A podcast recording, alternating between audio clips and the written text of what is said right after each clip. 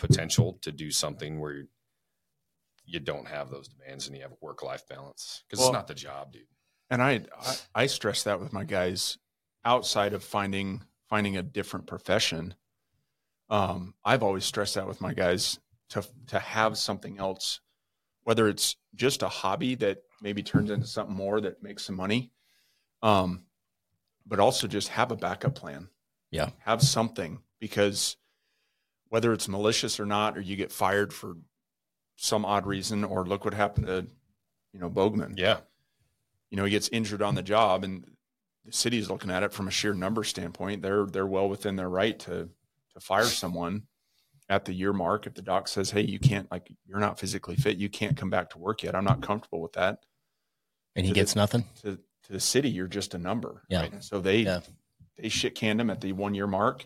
And had he not been proactive and got a business set up and, and Right. doing his thing and doing really well, He's at out. the one year mark, and he didn't find out that he was fired until they sent me to his doorstep.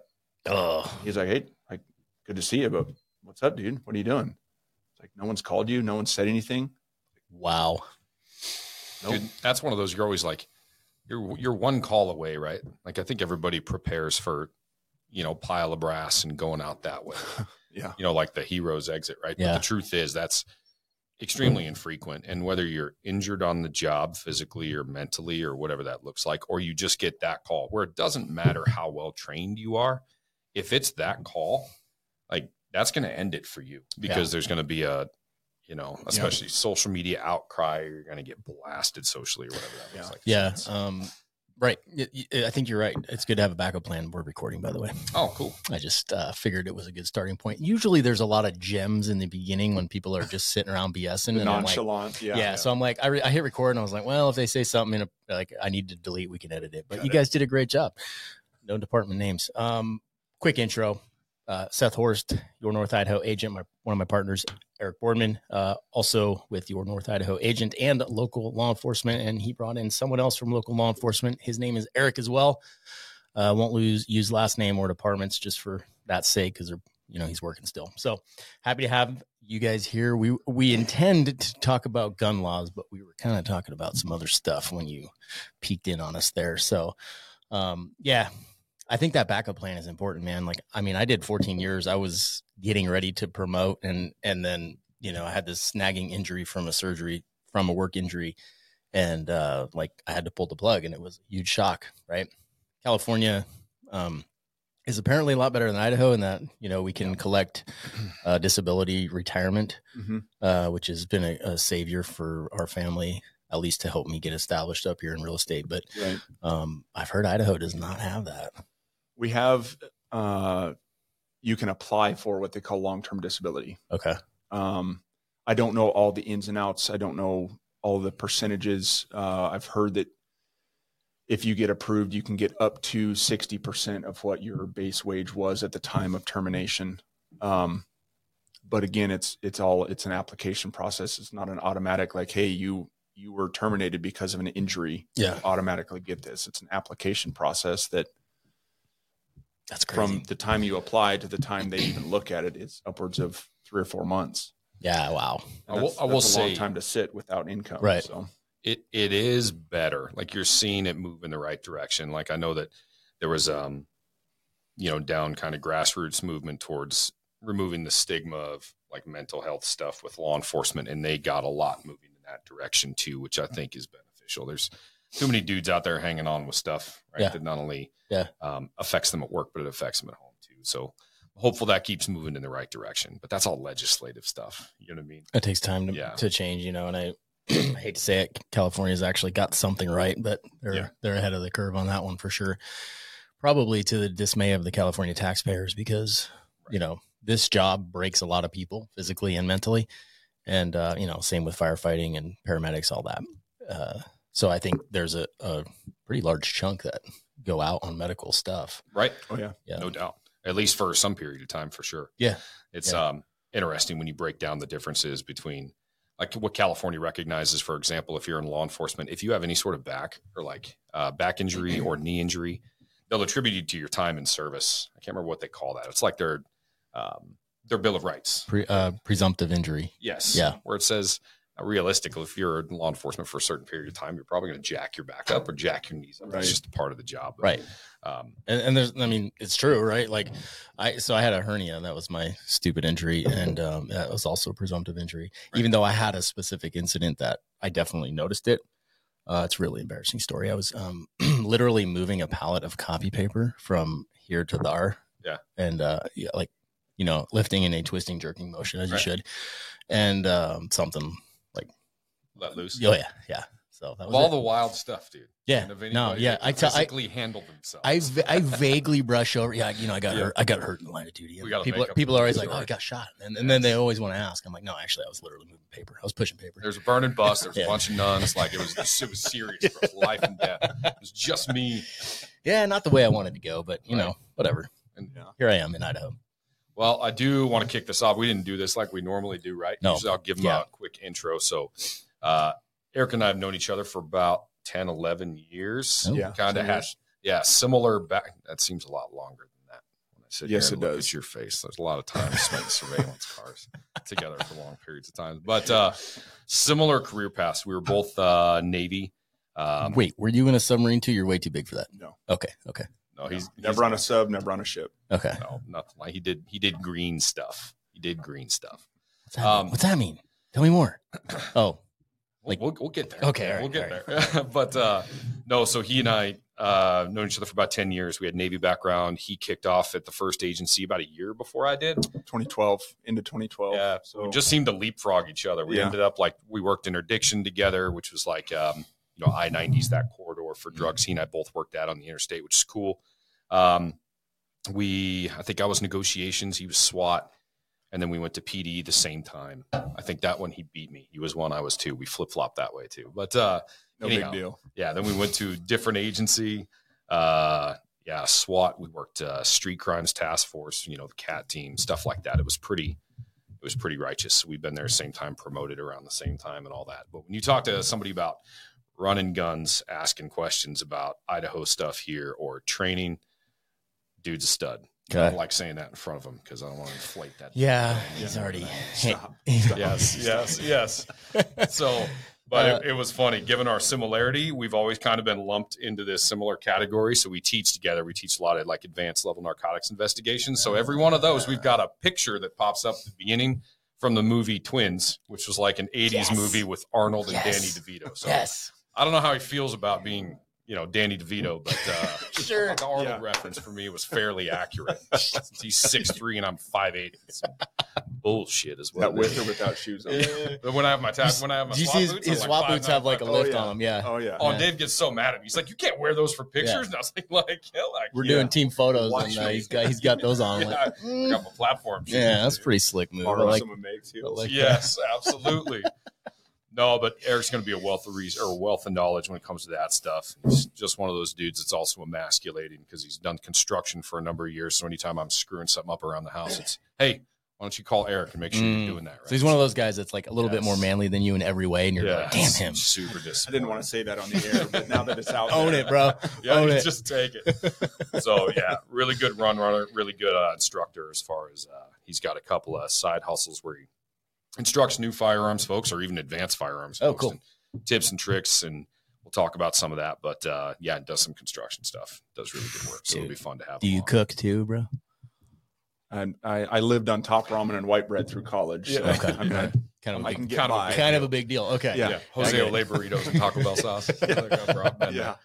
Uh, yeah. So we we intended to talk about um, gun laws, just some gun stuff in Idaho, because that's always a hot topic. People have these questions a lot.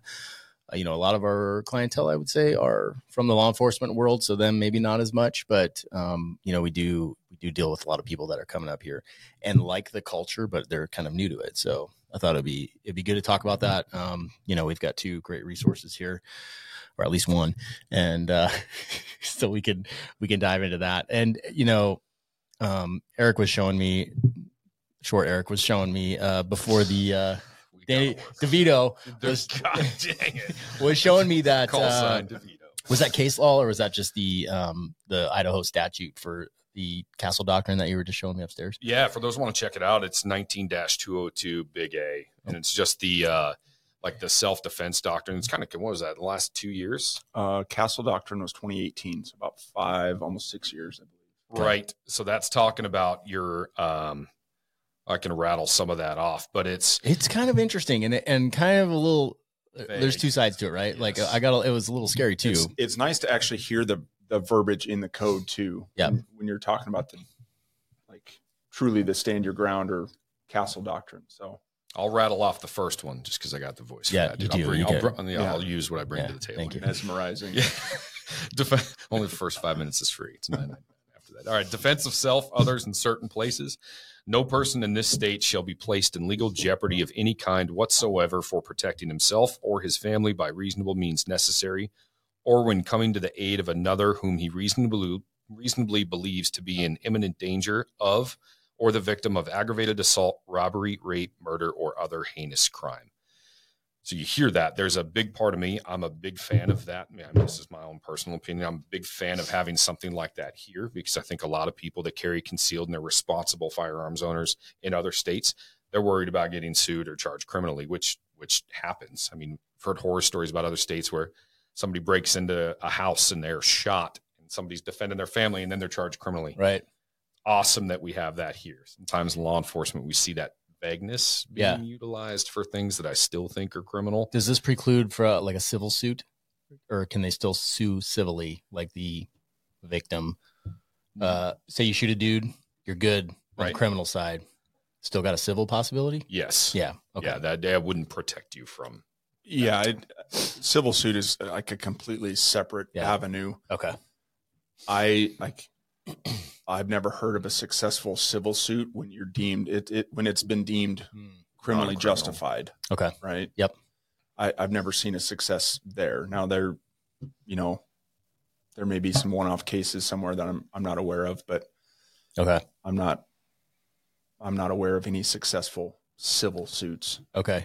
Now, where can that go wrong? Because when we were reading in that, we were discussing it upstairs, and you know, you kind of use that example of like a bar fight. Yeah. Send it. I think some of the verbiage in there, um, and if you want to pull it back up really quick, but it talks about reasonably believes. Yeah. And that's where some of that that subjectiveness comes into it. Like, all right, you're you're explaining your standpoint, but would twelve other jurors potentially would they reasonably believe that they were in danger too, given or being put in that same situation? Yeah. Um, and so that's where sometimes it can open up to, all right, would would these other people have done the same thing, having having been put in the same situation? Well, this speaks to that directly. The second subsection is worth reading. The defense of self or of another does not require a person to wait until he or she ascertains whether the danger is apparent or real. A person confronted with such danger has a clear right to act upon appearances such as would influence the action of a reasonable person. Yeah. So it's a reasonable person standard. Sometimes it's as cops, like that's Right. That's a good thing, right? Yes. But for us sitting here, you know, we have a different standard on what we perceive to be a real, you know, an imminent threat. Oh, right. Training and experience. You can argue. Yes. Yes. But when you when you start applying a reasonable standard to the whole of society, that that Yeah. can get a little subjective. Well, I play which- Fortnite, bro, and you know, it's like, Yeah. I mean, it's completely reasonable in that world. Yeah. Yeah, Okay, absolutely. sure. Which we saw some of that in practical application. You remember the uh, the BLM protests and riots in town where um, we kind of made The. Bureau of Land Management. I'm not. Why would they Yeah, protest? Absolutely. I'm not sure what you're talking about. Yeah, Yeah. a lot of homes being built up here, yes, that's exactly what it is. a lot of timber being cut down. the uh but when those protests hit it got kind of wild and you know Coeur d'Alene got a lot of publicity because there were people showing up downtown armed and i think we saw both sides of the spectrum there there's some very responsible you can tell by the way somebody's carrying most of the time Right. whether or Uh, not they, Some of it's their kit. Some of it's the how comfortable they look in it. Right. And Yes. you're like, yeah. Then Right. then then there's the dude with the Uncle Mike's nylon holster flapping on the small of his back tactical. with, with a freaking Yes. 1911 hammer back. right No, no wrong. and that can get that can get scary as cops because that can go real bad Yeah. that can go real bad real real quick Um, but so you used an example, and I don't know if you can talk about this, but like a bar fight situation, going back to the uh, castle doctrine, yeah like a bar fight, guy picks a fight, goes outside. Can you talk about that? I mean, no names, no. yeah yeah we can just talk I don't know if that was a hypo. Is that a that's a hypothetical? yeah well situation. yeah hypothetical for today. yeah, we could talk about that like a hypothetical. Um, basically, you go in and you engage uh, you know, you it's a confrontation, whatever verbal, hey, let's step outside, which sometimes I think the world needs a little more of that. Right, just dude. I miss settle- those days. Yeah. Right. Where you settle it just like that. But the confrontation escalates outside and it's physical or you're using hand weapons, you know, personal weapons. And then there's distance created and then somebody produces a firearm and shoots somebody else. Um, under that, when it's, you know, that vague, that can be a that can be a challenge because I don't like that. right. But I also, but I like the other side of it. So Me I'm not. I'm willing to, I guess, take that risk. I don't ever pick fights. I don't, I don't even go to bars because I don't want to be around it. Right. But, you know, that, that scenario bugs me a little bit because say somebody is the aggressor, you step back up to defend yourself and now they shoot you. yeah. They're potentially in the good. Yeah. Right. We've had calls that go both ways where people have been able to protect themselves, which I think is great. You know, there's some very you can look them up, but there's some case there's some good examples that have happened here locally where Yeah. somebody's been able to protect themselves, and um, I do like that part of it. So what's the what's the argument? You know, you want to capture the I- positive, and there's going to be anomalies. I guess like to live in a free society, right? Where, you know, you can open carry, you can do like you have to take you get a little bit of the wild west, right? You have to take that side of it too. Like, right? yeah, you get your freedom, but hey, like you got to watch your shit too. Yeah, you got to be cautious. I guess, right? Hmm, that's that's that's an interesting one to me. Right. I mean, I definitely want the right. Like if someone comes in my house, I don't want to have to get down my throwdown. Oh, excuse me, serial number filed off. You know the whole deal. Like I don't have that. I'm just kidding. Yeah, It's a screwdriver. Um, we're still in the hypothetical. yeah, Yeah, yeah, okay. yeah, yeah. yeah, Yes, yeah, yeah, yeah. Like, I don't want to have to do all Yes. that, right? Like, you know, I perceive a threat. I, I want to be able to handle it. I don't want to wait. Well, and that's and that's where there's another code that was modified, and I, w- I want to say it was around the same time, 2018, 2019. I could look at the revision, um, and I'll read the verbiage on it, but it's uh, justifiable homicide by a person. This is just an Idaho code that kind of caveats into that. Um, for those interested, Title 18, Chapter 40, uh, 184009. So the first part of the code kind of outlines, and it's it's pretty detailed. Uh, I, for sake of time, I won't read the whole thing, but they added a subsection. For the purpose of this subsection, 1b of this section, a person who unlawfully and by force or by stealth enter, enters or attempts to enter a habitation, place of business, employment, or occupied vehicle is presumed to be doing so with the intent to commit a felony. Hmm. So if somebody is entering your home, it is presumed Yeah. that they're there to commit a felony or your vehicle. or occupied Yeah. vehicle, place of work. Like it outlines all of that. Um, again, there's there's pluses and minuses, Right. right? Because you know, and and when we talk about the training side of it, like I want people to be comfortable defending their property, defending their home, their vehicle, their family. But I also want people to be knowledgeable and have have the knowledge. Like what what better weapon than knowledge? so there's a plus and a minus to that, right? How many calls do we get of somebody somebody waking up at 5 a.m. Hey, there's some drunk dude sleeping on my couch. Right. Mm, Kicked in the front front door thinking it was his own home. Yep. Left his keys in his truck or whatever, walked home, booted the door, and he's passed out on the couch. How That's quickly I met. yeah, actually, funny story. Yeah, Yeah. how quickly could that have been hey i just smoked some dude because Mhm. he yeah, he you know jumped jumped through my living room window or i found him sleeping on my couch and i smoked him yeah. And, Right and like me personally, I don't want that on my conscience, right? right I wanna like be are able- you justified in doing that by the code you are Yeah. the way the code reads do you want that on your conscience or you've got a son or a daughter and you smoke some kid climbing through your window Right. He's there to steal some shit. Like, no, that's not a death sentence he- for me, right? he Right. snuck out of his house because he wants to make out Oh. make out with his girlfriend in, yeah. in your Okay, house. like Like, no, we don't talk about daughters. I'm, brother. I'm okay with shooting that. Yeah, yeah, yeah, All right? that's- I mean, that's a with separate- that, that scenario. I'm okay Yeah, with that. again, I'm strangely hi- comfortable. yeah strictly hypotheticals yes, yeah, yeah, fair. but right i mean those are those are real possibilities Right. Yeah. i don't want that on my conscience Yeah. I, I want the ability to defend my family safely and be protected under law but that that opens it up i feel like when the state presumes that anyone entering your home is there to commit a felony that also opens another another set of doors. Yeah. The state's lining out your defense for you before it even occurs. Like Right. we talk about, you know, cops we talk about Graham factors. Like it's it's lining out Graham factors for this justification of Mm, force yeah. prior to it, which man, sometimes you're flirting with a fine line State's because checking boxes for you Yes. before before you've Right. encountered it. Right. And at the end of the day, so much of that's about morality. That's what's cool with having somebody like you teach people, though, especially folks that are relatively new to it, moving here. You're not just getting like the gun runner stuff. Besides getting smoked by me regularly, you can run a gun pretty well. But that part of it's uh no, but that part of it's you're you're adding in those factors and knowledge because it's not over after you eliminate that threat. Like we know Right. that all too well as cops. After Right. you're engaged in an encounter like that, there's a lot afterwards. Mm. And even as a citizen, you have to know that what you were doing was righteous based on the protection of yourself and others. It's a different perspective. Not a lot of people think about. They think it's all about, uh, you know, sight picture and trigger control, right? Right. There's a whole different so of much that. more that goes into it. And like I said before, knowledge is your best weapon. Yep. Right. It's it's one thing to know how to operate a gun, be comfortable with operating a gun.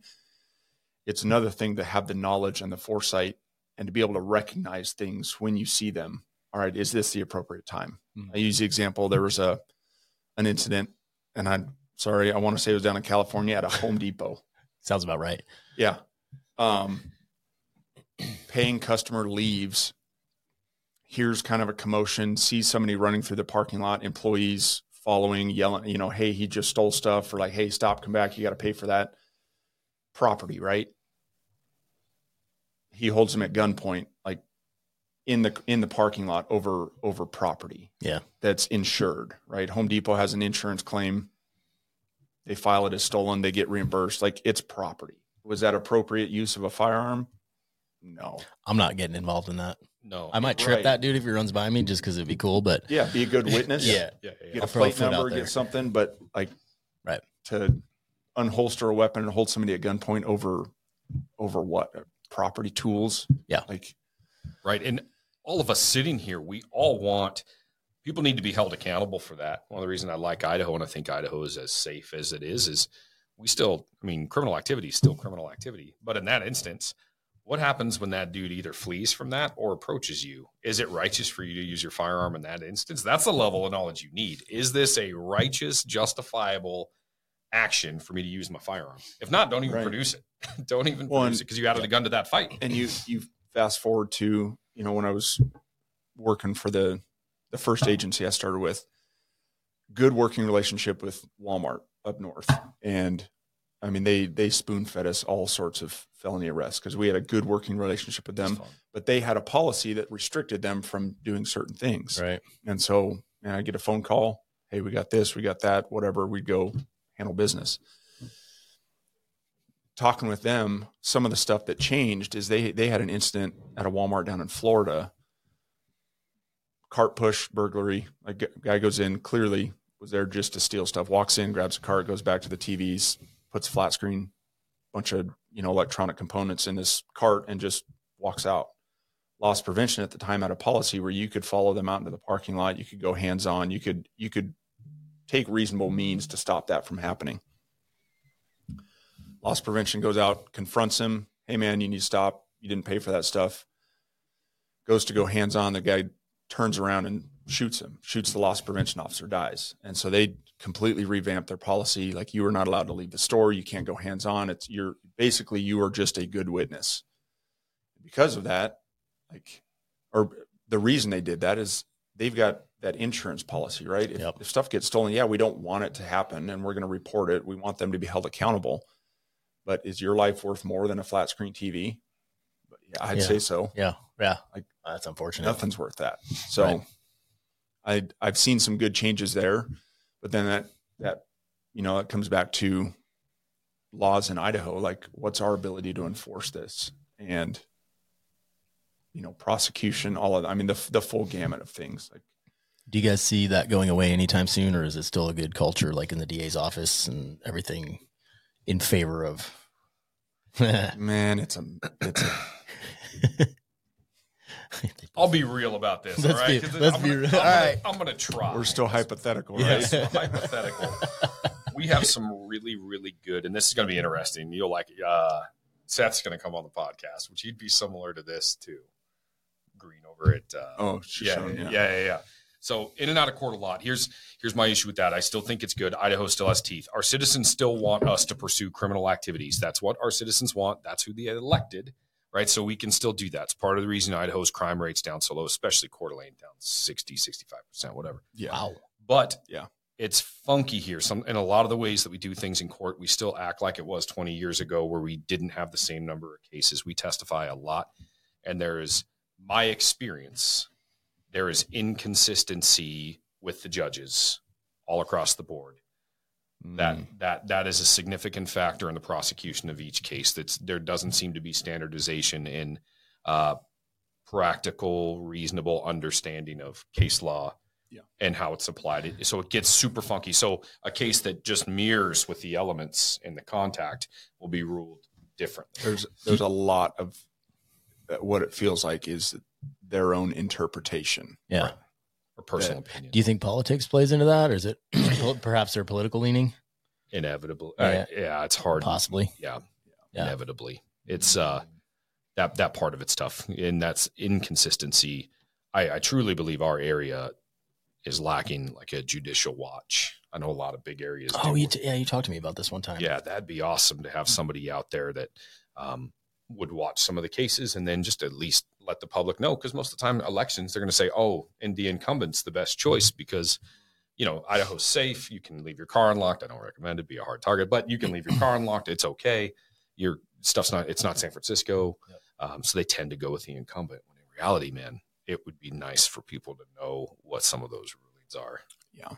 And there's some great judges. Don't get don't get me twisted. There's some really really good ones that really care about the community, but there's an inconsistency, which is tough. Yeah. Interesting. Yeah. Hmm.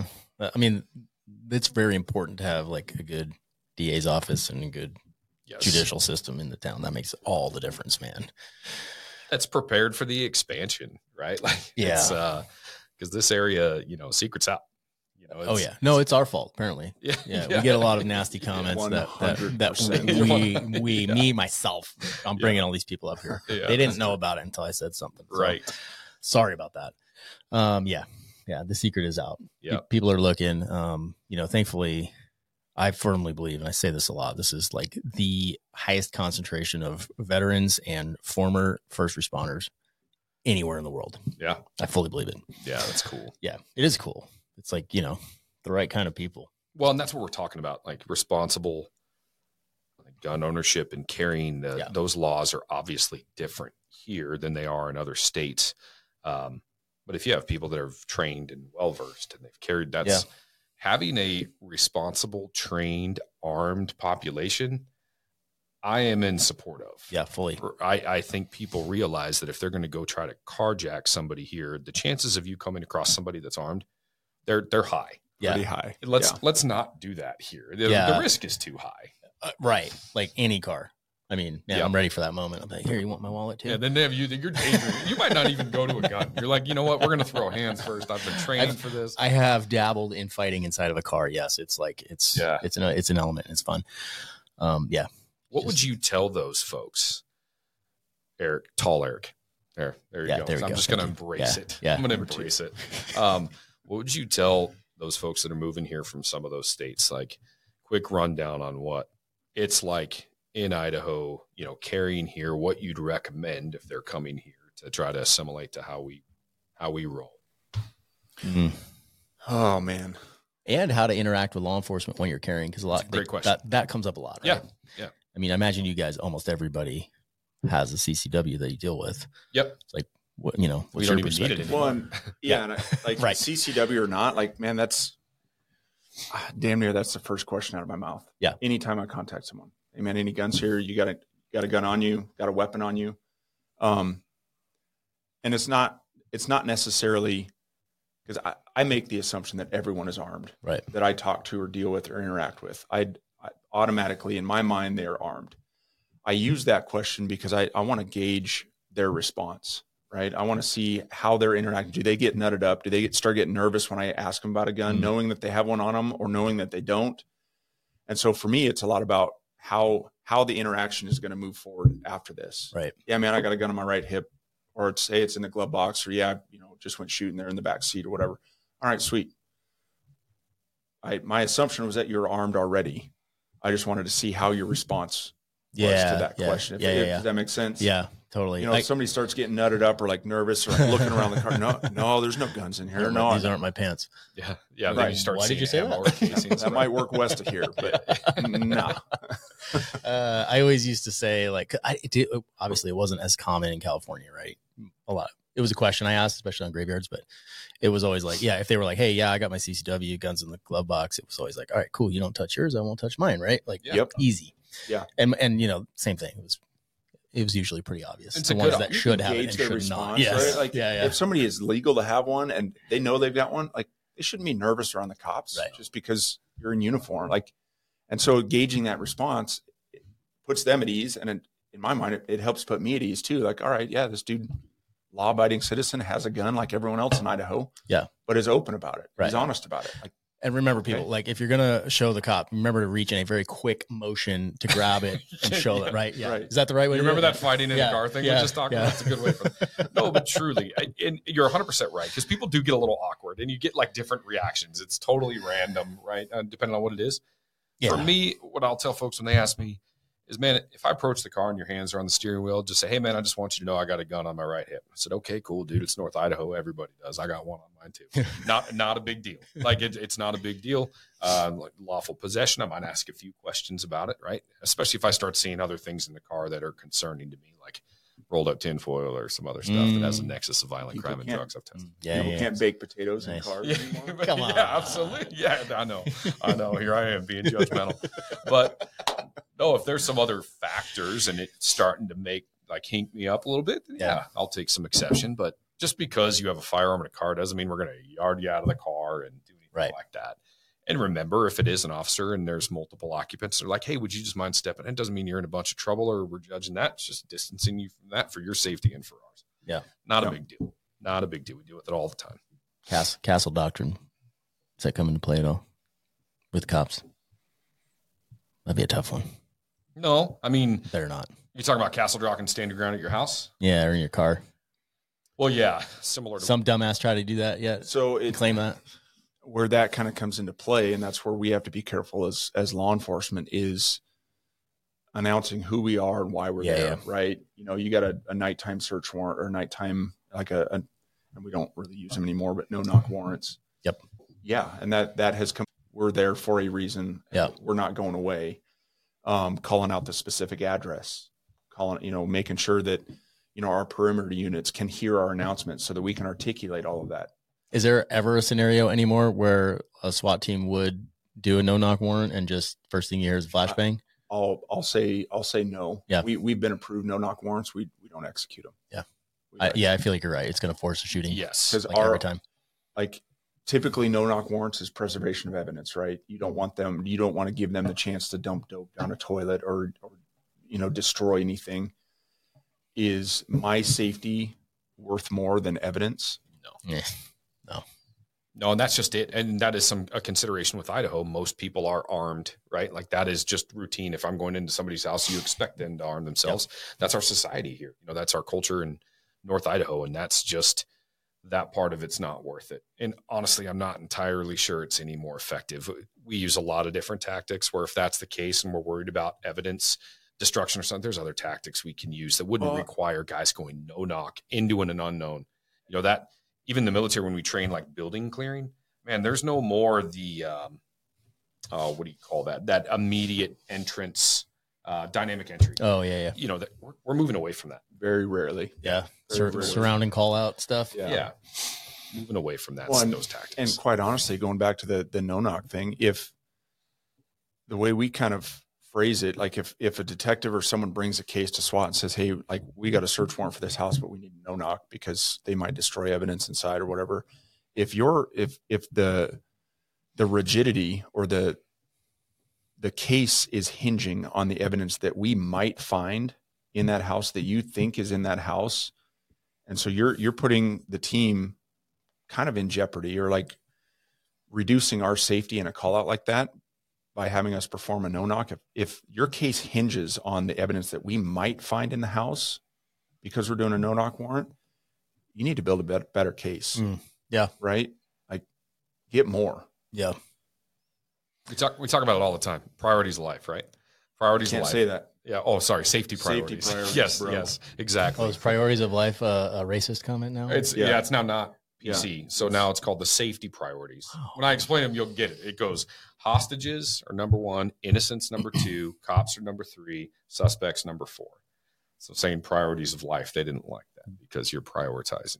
Where did dogs fall into that? Well, probably depends on the owner. Between cops and suspects. Yeah, yeah, yeah, Yeah, right yeah. there. Absolutely. That's where I'd feel about Unless that. it's my Dachshunds, you could put them, you know, they're down there a little more than that. They're- Dachshunds are rodents. Oh, aren't they? They're not even dogs yet. They chewed up my floor, dudes. They're real low right now. Wait, so I think I misinterpreted your dogs, and I, I was thinking of the different dog. You're talking about like a wiener dog. Yeah, Yeah. yeah, we got two of them. Not- when you first told me, I was a Doberman. picturing the no, I wasn't Not even picturing. I was picturing the black and white. What are they? Dalmatians. Why did I? Oh, think oh yeah, Dalmatians? negative, bro. Two, they're Okay, and I was like, wow, you're copying yeah, firefighter dogs, man. two, But you have wiener dogs. yes, weird Okay, dogs. yeah, you should have said that the first time. Like that's more. No, I just kind of let you Dachshund let us sounds, it it. sounds, it sounds classier. cooler, yeah. classier. They're Yeah. tra- they're trained. That's that's me. I'm Yeah. classy, classy. Very. That's right. That's why I'm drinking out of the cup that says she believed she could, so she did. Uh, you're- you're welcome. That's how thank you for that. It's my wife's special cup. Mm. Good one. Yeah. Good, thanks. So, what would you say for those that are coming down here, like a rundown on how our laws differ from, say, I don't even want to say California because that's like 180 out as far It's as a different country. Yes, yeah, use yeah, right. It, Yeah. It's just too bad because I I know I've said this a couple times. Geographically, California is freaking awesome. They It's- have it all. God. They have it all. Yeah. Yeah. When it comes to It's beautiful. geographical location and potential for what that state Yeah. could be, Yes, they have everything. Right. yes. At one point in time, I think it was 20 years ago, they had the in top five, fifth largest GDP in the world. Yeah. That's true. by Yeah. itself because you've got anyways. But um, so somebody coming from a different state, what kind of stuff would you educate them on as far as like um, concealed carry, open carry, what we got here in Idaho? When it comes to the law, Idaho has full reciprocity. You have a CCW from any other state, we honor that. Um, we have open carry law. As long as you're legal to own a firearm, you can conceal it and carry it, and you can open carry it. There's no permit, special permit that you need for either one. We still we still offer CCW classes and enhanced CCW classes for those that you know want to travel, go other states, whatnot. That enhanced CCW I think is good in 39 states now, 38, 39 states. Is Washington one of those? Correct. Yeah. For the enhanced. Okay. Just getting the Idaho concealed carry. Washington doesn't honor that one. You get the Idaho enhanced, which is, and I, I say all of this, and I, I have my own issues with the CCW process or the, the class that is required. Um, four hour, it's typically an eight hour class. So four hours of classroom. You learn the Idaho laws, the legal side of it, and then four hours of punching holes in a piece of paper. Oh, yeah. I'm sure you guys can attest to this. How many people have you met that? Oh yeah, I have my CCW. Oh sweet, do you carry? Well, no, I'm not. I'm not comfortable with the gun yet. Mm. right, right, right. So your CCW class, this the, the this class it is required to take that allows you to carry in 38 of our states, doesn't get you to the point where you're comfortable even carrying your gun. Right. Right. Yeah, that's a problem. Yeah, I agree. That's There's an issue. there's more strict training guidelines for a BLS certificate or doing CPR than there are to carry a fire. Right. Right, yeah. right. That's a tough one to solve, right? Like, what do you do? Like a week long class? You know, how- like, yeah, it takes, I know some cops that 10 years on the job and they still suck carrying a gun. Oh so, yeah, no, you run into it all the I, time. we see it all the time. Yeah. And and to I mean, I guess yeah, your chosen profession is being an, an being armed all the time, right? Right. And so you would think that there's a little more emphasis, like personal emphasis on taking that training seriously. Yeah. There's not. I met cops that are, you know, 10, 15, 20 years on the job that the only time they touch their gun is when we require them to to qual or train Yep. at the department. There's no there's no outside of work shooting training. that used to drive me nuts. It drives me crazy. Like Yeah, this for- is your chosen profession. Right. Right. For me, it was uh, like jujitsu. And for a while, a friend of mine and I were doing a free combatives class, like just for cops. Like, hey, come down on the weekend, like come train. And like nobody from my department would ever come to that. I'm like, now they'll go, they'll go play golf and do all that. And that's fun. That's great. But like, you're, this is your profession. And like, there's a very high probability you're going to get, you're, You're going gonna have to go hands on. You're going to And they don't want to do it. Right. Drove me crazy. Yeah, Yeah. Same thing with guns, of course. I, we'd have the, the, you know, 29 years on the job guy and he's show up to the range and he'd be like, just give me my rounds. And Yep. like, they don't want to shoot. Right. Oh, yeah. Push it knock the qual out and be done. Yep. And that, that's it. And I, it's unfortunate, but we have those at our department. We have them in my prior agency. Like, Yeah. it's unfortunate, but how do you, how do you promote Now, mind you, at RPD, the difference? don't let don't let the range guy undersell what they get to do. All right, we're at the range all the time, out there messing around. I shot a lot of rounds when I was a range guy, man. It was like, Man. I'd be out there, you know, at least five times a month. Like, but it's awesome. It's stress inoculation. It's Yeah. rapid decision making. It's moving and shooting. There's not the static that's stuff good like stuff. Like, And even, you know, there's a lot of folks out there. I'm gonna call it out. I'm probably gonna be super unpopular for it because I'm still in the military now. A lot of people in the military think they can shoot just because they're in the military. oh, yeah. Stop it. Like Yeah. you, you have to go train. Like, and there's some, no question, that actually went out legitimately and did some of the moving and shooting. But shooting paper targets once every two years as a qual, that doesn't train you how to carry. So I guess the main point is here, even the guys and gals that do it all the time and carry a gun for a living, they need to train. So if you're coming up here, um, like, and you want to carry a gun, you got to put the work in. You got to Yeah. seek out training Yeah. Yeah. and do it. And and you know, honestly, like a lot of them that have come up here that I know that you know, I just talked to one the other night. Actually, they found this on YouTube, so shout out to them. That was cool.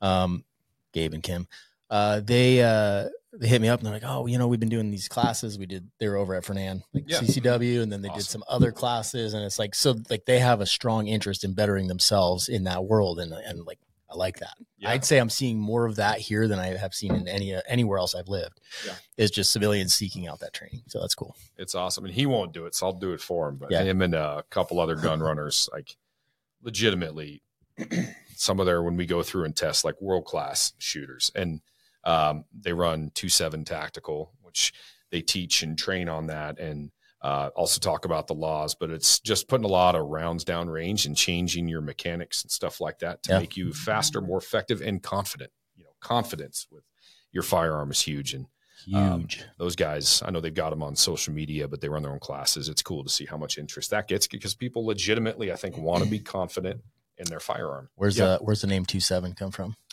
Uh, so Sergeant Moore, Greg Moore was. Oh yeah, of back in, course. I should have yeah, recognized that. Yeah. 2015. So good friend, good sergeant, good mentor. Um, good dude and so when we when we formed this company, I think probably the biggest Yeah. struggle in all of that is like, what do we name it? Yeah. What do we name That's it? Like per- we know we have the skill set. Like we know we have what we need as far as the business goes. What do we name it? Yeah. Um, and, and it, all three of us, um, you know, our, our third partner, Sean Bogman, wasn't up here, didn't know Greg, but being in law enforcement, being at the department, um, it, it still meant something to him. Yeah. So Fits. the three of us, it was, it was a no brainer when we started like trying to devise a name around what Greg meant to all of us. Yeah, I like Uh, that. That was, that That's a was nice an easy one. So yeah, the whole company is kind of a tribute to him, his family. Um, yeah. You guys do you're shooting over at Fernan or where do you Yeah. So historically, uh, because we don't have our own like in-house facility, that's future goals, obviously, but money and Oh yeah. finding acreage now. Yep. I don't know. Yeah. You know You any good realtors? Seen it? I don't know. I don't know a single one. Well, I know one. Sorry. It's 'cause- Sorry, babe. yeah, My yeah, wife. yeah, Oh. yeah. there we go see that's because you're I a know good one judge single one. yes you're a good judge of character all right that's fair Sat in a car Um, for too long. But no, so we we've got a, a great partnership, great relationship with uh, the guys out at Fernan. Um, we have to be careful though because uh, to teach a full on CCW class, we, we don't do that at Fernan out of respect for them because they teach Oh, they one their there. own. Okay. Um, what I'm and I'm I'm working on the curriculum right now, and I'm hoping by this spring we'll have it up and running. And it's to combat that that issue with yeah, I've taken my CCW, but I'm like I'm still not comfortable carrying. Yeah. So, and if you guys have input on the name, in my brain, I'm just going to name it training to conceal. Yeah. Right. And it's it's not going to be these large group classes 15 20 30 people at a time i want it to be more one-on-one so there's three of us instructors we'll probably take maybe five to six and there's going to be kind of a get to know you section before you come out to the class. What do you do for work? What do you do for recreation? Do you have kids? Like, where do you carry your gun? Yep. Is it in the glove box of your car? Do you are you on the road a lot for work? Do you you know are you a traveling salesman and you you know throw your gun in your car? Do you carry it on your person? Do you carry it in a purse? Are you sitting in an office all day and carry want to want to have a weapon with you? Once we know kind of what your daily routine is, we're going to cater the training to that. I can't count the number of people I've talked to that carry in a purse that have never shot from a purse. Yeah, that's have, have Yeah. Meg give you one of her old throwaway purses you can train on oh, shooting good. from a Yeah, I think that's a good it'll- idea. it'll match my But- cup. then then on top of that, it's like, all right, what what type of gun do you carry? Yeah. Do you carry a semi-automatic in your in your purse?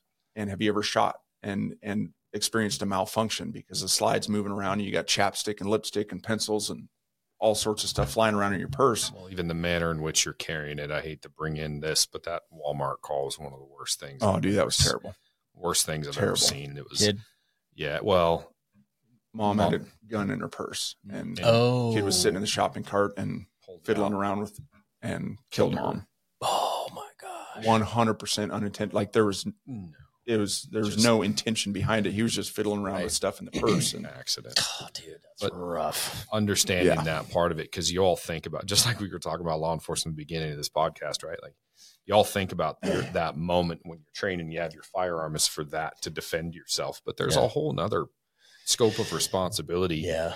in carrying. And I think that's where you talk about coming here, and a lot of folks are coming from states where you can't conceal carry, or you have to get an advanced license, or whatever that looks like. Cool, come here and conceal carry, but be responsible. Yep. Yeah. Because if you're going to go get into fights, man, you're introducing a gun to every single fight, right? Like, be a responsible gun carrier.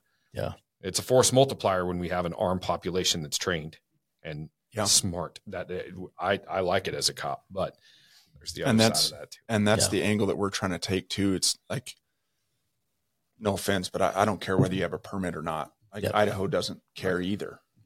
I want I want you guys to have the knowledge. Yeah. I want you to be comfortable. I want you to have the knowledge, the know-how, because like he said, it's a force multiplier. And when we have an armed population that is not just armed, yeah, I carry, but knowledgeable and comfortable owning and possessing and carrying a firearm, Mhm. that's where the advantage is. Yep, absolutely. That's uh can you provide some um insight on the concealed carry stuff in Idaho, what that looks like? Because you mentioned that how the, the Idaho doesn't care.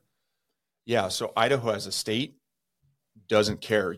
And it- they don't, you don't have to be a resident in Idaho. If you are currently in Idaho and you are of legal age to own and you're not a felon, you know, all the, all the precursors, you're, you are legal to own a firearm. Yeah. You can conceal it, carry it. You can open carry it. We don't care. There's restrictions and you can read through the code. There's restrictions on where you can and can't carry just based on federal law, schools, daycares. Um, While you're intoxicated. Correct. Um, Is that like over the legal limit, or is there like a gray area there, Over the legal limit. or is it just like you know, impaired? No, I think you got to be over the legal. yeah, I believe Okay. it's. I I, don't wanna- believe it's over. I don't. I don't want to. Yeah. Okay. I don't want to quote that's a- misquote something. That's I'd a have fine, to. fine one there. Yeah. Yeah, The guy in the Um, podcast said it was totally cool. I was at a Yeah. point Yeah. I'm I fine. heard this on YouTube. yes. Well, it's on the internet. They can't lie on the internet. Yeah. It's on the internet. It's totally true. Uh, I'm pretty careful with that. I mean, I never get drunk, so there's that. But yeah, Yeah. I usually, I mean, yeah, I am always carrying, but you know, I don't go to bars. I don't get drunk. I can't say that. I'll say if I if I get drunk, I drink Pedialyte because I'm 40 and That's cool. say it saves me the next Yeah. day. How many Mask white claws does it take you to get drunk anymore? Okay, based on my training and experience, depends on the flavor. Mango, who's to say? Who's to They say? go down so easy. Yeah, White girl so good. wasted. Yeah, they go down easy. There you go.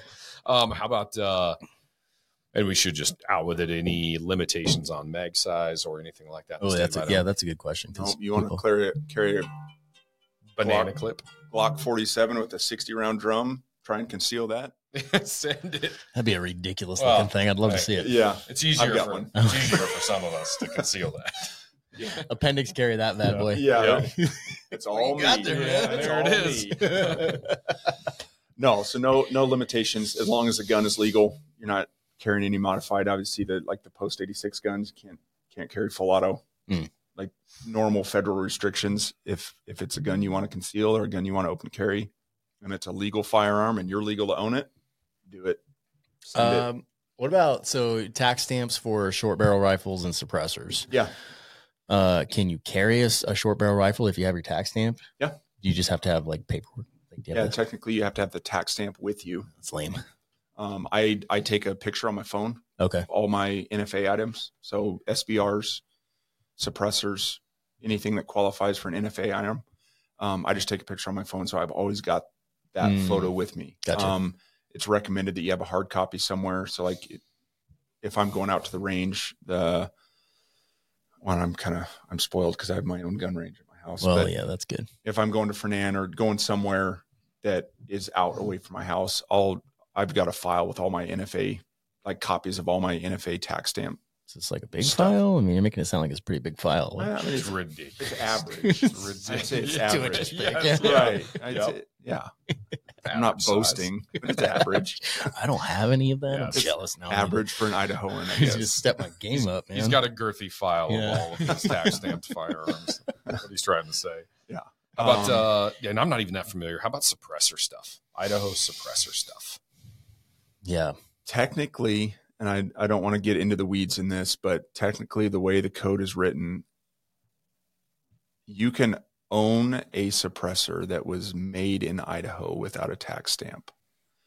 Now, where we get into the weeds, and I said I didn't want to get there, but We're you getting have there. to read We're some, getting of- there read some of the fine print is if if the feds wanted to get nitpicky on it, the metal that it is manufactured from has to be mined in Idaho. Like every piece Wow. Cannot come from any other state but Idaho. Does the ATF like recognize it if you can prove all of that? They're good with it and they're not going to mess with you? Or is there still What- a little bit of gray What area? am I allowed you? to say about the ATF? Uh, I don't care. Yeah. Yeah. the ATF won't enforce a spoon fed felony to them, okay. but they would go after something like that. Okay. Yeah. Good to know. Yeah. So, well, I- I always Just- figured like, Sorry, my my opinion. yeah, Yes, yeah, yeah, there we go. Yeah. Theoretically. Theoretically. Based on my 12, 12 years doing this, Yeah. you can spoon feed them a a badass federal case and they won't touch it. They'll go after someone like that that's out of Fernan shooting a suppressor without a serial number on it. But somebody's got to dime them out, right? Like, who's going to do that? Right. Not that I'd take that. I, I wouldn't want to take that risk. I Yeah. guess I'd keep that one at home. But And uh, honestly, with technology being what it is and the advancements in, I mean, there's you throw a rock in any any direction, and there's a suppressor company Yep. building them. The process is not hard. Yes, there's a waiting period, but it's it's not a hard process. how long is that right now? Do you know roughly? My first suppressor was a 13 month wait. Whoa. My X number. Last Don't. my last one. yeah, don't don't show this to my wife. I was My- gonna say. my second two or seven month waits, and Yeah. I've got five sitting in ATF jail right now that I I certified on them back in October. And Okay. so we'll see. No, that's that's a bit of a I'm- wait. I'm hoping June, July, maybe of this year. okay. They've gone faster now. It's gone electronic though. It's Yeah, I've the electronic yeah, so they did. Yeah, the e forms. There was that sped it up for the first like when they when they revamped that system and everything kind of went digital. You go to the kiosk and do your fingerprints and, and take a picture and all of that. That sped it up initially, and then it was flooded. Right Mm. now, everyone's like, "Oh, there's only a five month wait, six month wait for a suppressor. I'm going to go buy one." So, um, two hundred bucks for the tax stamp to do it. Know, How much is a suppressor on average itself? it, some of that depends on what what it's for, right? If you're if you're looking for just a good all around suppressor that you can put on multiple calibers, um, you can get into a, a, a good quality suppressor, six, seven, eight, eight hundred bucks. Okay. Um, you want a, a more specific long range hunting, long range precision rifle where you need a you need a suppressor that's designed for accuracy. That's that's not going to allow some of the some of the other things to happen that you might sacrifice some of that accuracy for. That doesn't matter in like an SBR or a close quarters gun or a, a pistol that you know realistically you're shooting 25, 30 yards. Yep. Um, you need a, a suppressor for a long range rifle. That's you're going to be in the twelve to thirteen hundred dollar range, fifteen hundred bucks. Okay. Um, plus your two hundred dollar tax stamp. But again, it all depends on the purpose, Okay. what it's for. So you buy it. It's say you buy it at East County Guns. Mhm. It sits there until it clears. Correct. Okay. So they Yeah. just hang on to it. They got a Yeah. So you go in, you warehouse full of them waiting. yeah you purchase it um you'll get an email from you know if you go through the silencer shop kiosk you'll get an email from them saying hey you're ready to certify you go through a questionnaire different things and then you what they call certify and that's when your waiting period starts Okay. And there's no there's no like countdown timer that tells you all right june 17th of 2024 Just shows up someday. right You- Does it have to be for a specific silencer? Suppressor, excuse me. Do, like the tax stamp, is it for one specific serial Yes. numbered item? Yeah, so Okay. you can go on like I, I've gone on and, and bought. You can buy tax stamps in advance. Okay. If you have a Silencer Shop account, you go onto the website. You can buy 30, 30 tax stamps. Then when you buy a suppressor, they take one of those tax stamps and assign that t- that tax stamp to that serial number on that suppressor. Okay. And that tax stamp is for that one specific NFA item. So if I went in right now and did my $200 tax stamp, would that start the counting period? Or do I have to assign it to a suppressor to start the period? Once you purchase the suppressor and Okay. it's assigned that Gotcha. serial number, that's when it starts. That would have been kind of cool. I go, I'm gonna I know. buy ten You're of like, these, and yep. then I get it right over Just the like- counter. Thank you Yeah. Next 10 much. years, Yeah. I'm good. or you could go to Sweden and it's required to have a suppressor to hunt. You go in and buy it same day. Oh. So is, is that pretty common for hunting out here?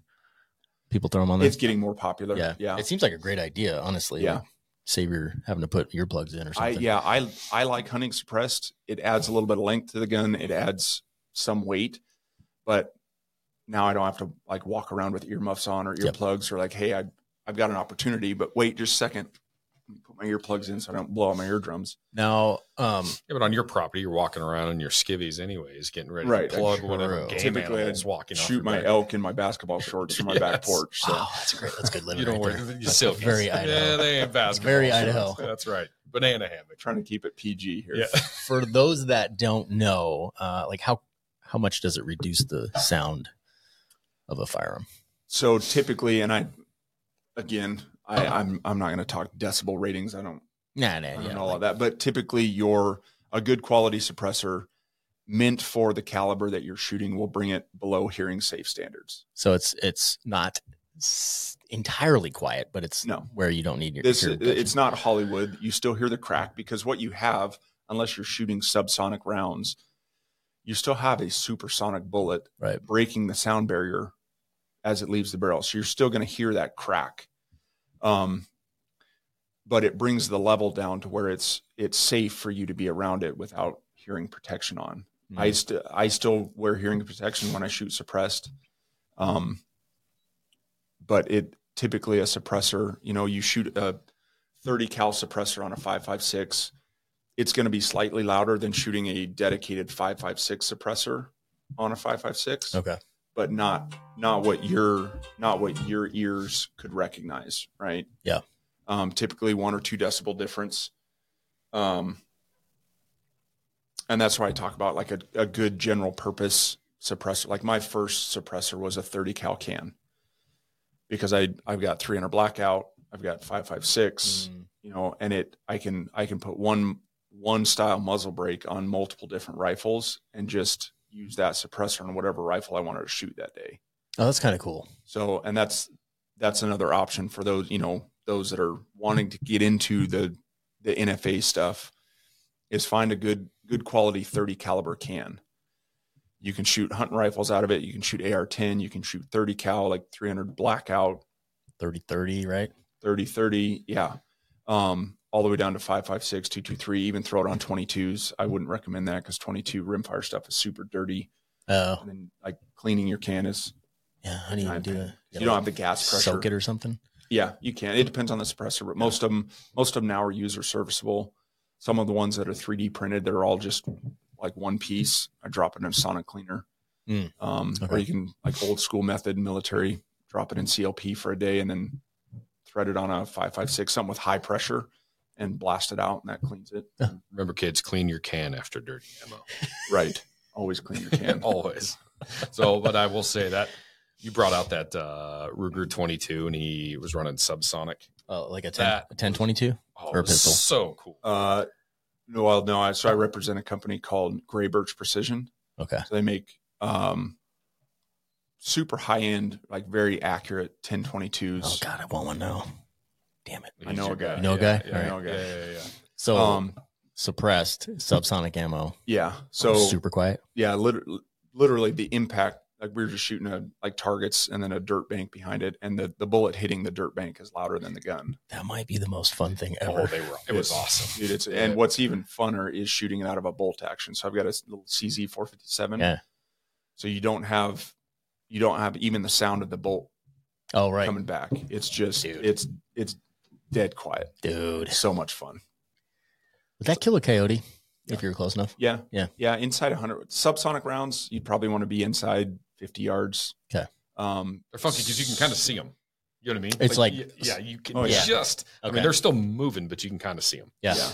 Yeah. Cause they're only out of a 16 inch barrel, they're only coming out at about 700 feet per second. Okay. You can get yeah, it's not- subsonic rounds that are shooting about a thousand.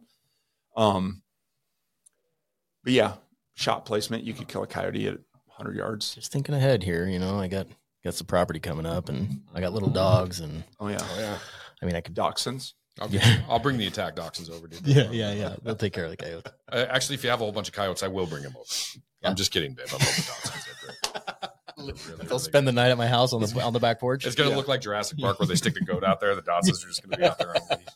On a leash. Just go and bark, yip it up, yip it up, have Be as loud as you Yeah, want. invite, the, invite the whole party.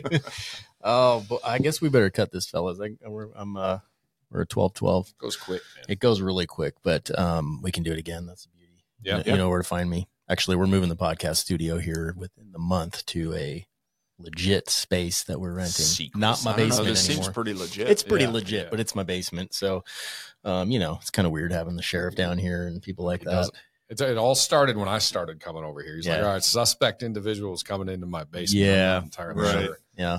Yep. And it's hard to talk people down here sometimes because they're like, really? Like, you want me to go down there with you? I'm like, no, it's fine. There's my, a my mom will cook trust us lunch me. while we're Yeah. here talking. Yeah, Exactly. absolutely. Exactly. There's an ice tub full of ice. Your kidney looks great. It's all clean ice. It'll be it'll be fantastic. Uh, th- that was really good info, man. Appreciate it. I definitely want to do it again sometime. So, yeah, thank you, Eric. Yep. Tall And- Eric. Tall Yeah, Eric. Tall Thank Eric. You, thank you, Tall Eric. What, what was that movie again? Twins. Twins. Twins. Twins. Exactly I know. right. For the younger crowd, look at. Yeah. you'll Do we have time? Do we have time? I'm sure. The DeVito story. Never Oh, Tell- tell the DeVito story. Jeez, okay. Um, there I was, super professional, minding my business. He and I were working street crimes task force together. We Yeah. may have cultivated a, um, eh, I'd say an informant, something like that, right? Working some street crime stuff is how that Ooh. worked. Use that term loosely. Yes, Yeah. yes, He did provide information. Yes, he did. He was a concerned citizen providing information for the betterment of the city, really. Right. Right. Standing citizen. So it's when uh, I'm over talking to him and we're facilitating how we're going to work together, right? To uh, pursue further criminal endeavors. And out of nowhere, No, no, no. It wasn't out of nowhere. you Go were ahead. exchanging phone numbers, uh-huh. and he's like, "Well, what do I call you? What do- what do I put in my phone? What do I call? I don't want to put like officer so and so in my phone." I happened to overhear it. and I said, "Hey, call him DeVito," Yes. and Boom. that stuck. Flash forward, we had an incident that turned into a massive. It was just a. It was a total shite show. Everything went sideways. Frogger course, on the freeway. Yes, I was, and I was quarterbacking it, and there was like multiple things going on all at once because that's the only thing I know is just shit show. So, anyways, he ends up going to confront this individual. He's like, "No, no, no! I'm on the phone with DeVito. I'm on the phone with DeVito," and he's rolling. So now we have to disclose and go testify that DeVito is my particular name utilized for the purposes of this report. So now I'm judicially recognized as DeVito. It's it's really great. Oh, It's really, really Point of pride for my Yes. career. Kind of famous. Yeah. Yeah. That's Yeah. like that. all the That's rest Yeah. of funny. it. One of my prouder moments. Yep. Twelve years of doing this. That's in, a in court that was kind of cool and then you know testifying about my balls that was also a big That's Different uh, story. That's a story for another Yeah, day. I look forward to that one. That We don't have time for that Yeah. one today. Wow. Judicially recognized. Wow. That's, awesome. Oh man, that's a good teaser. I apologize. The way, yeah. for, for next yeah. time. Yeah. Stick Stay around. Eric will tell you the story about his testifying about his balls. Yeah. So that'll be the lowest views that we'll ever get on the podcast. No, it'll be the highest. That's right. yeah. Yeah. Uh, cool. Well, thank you, fellas. That was a good time as always. Appreciate Yeah. it. And we will catch you later.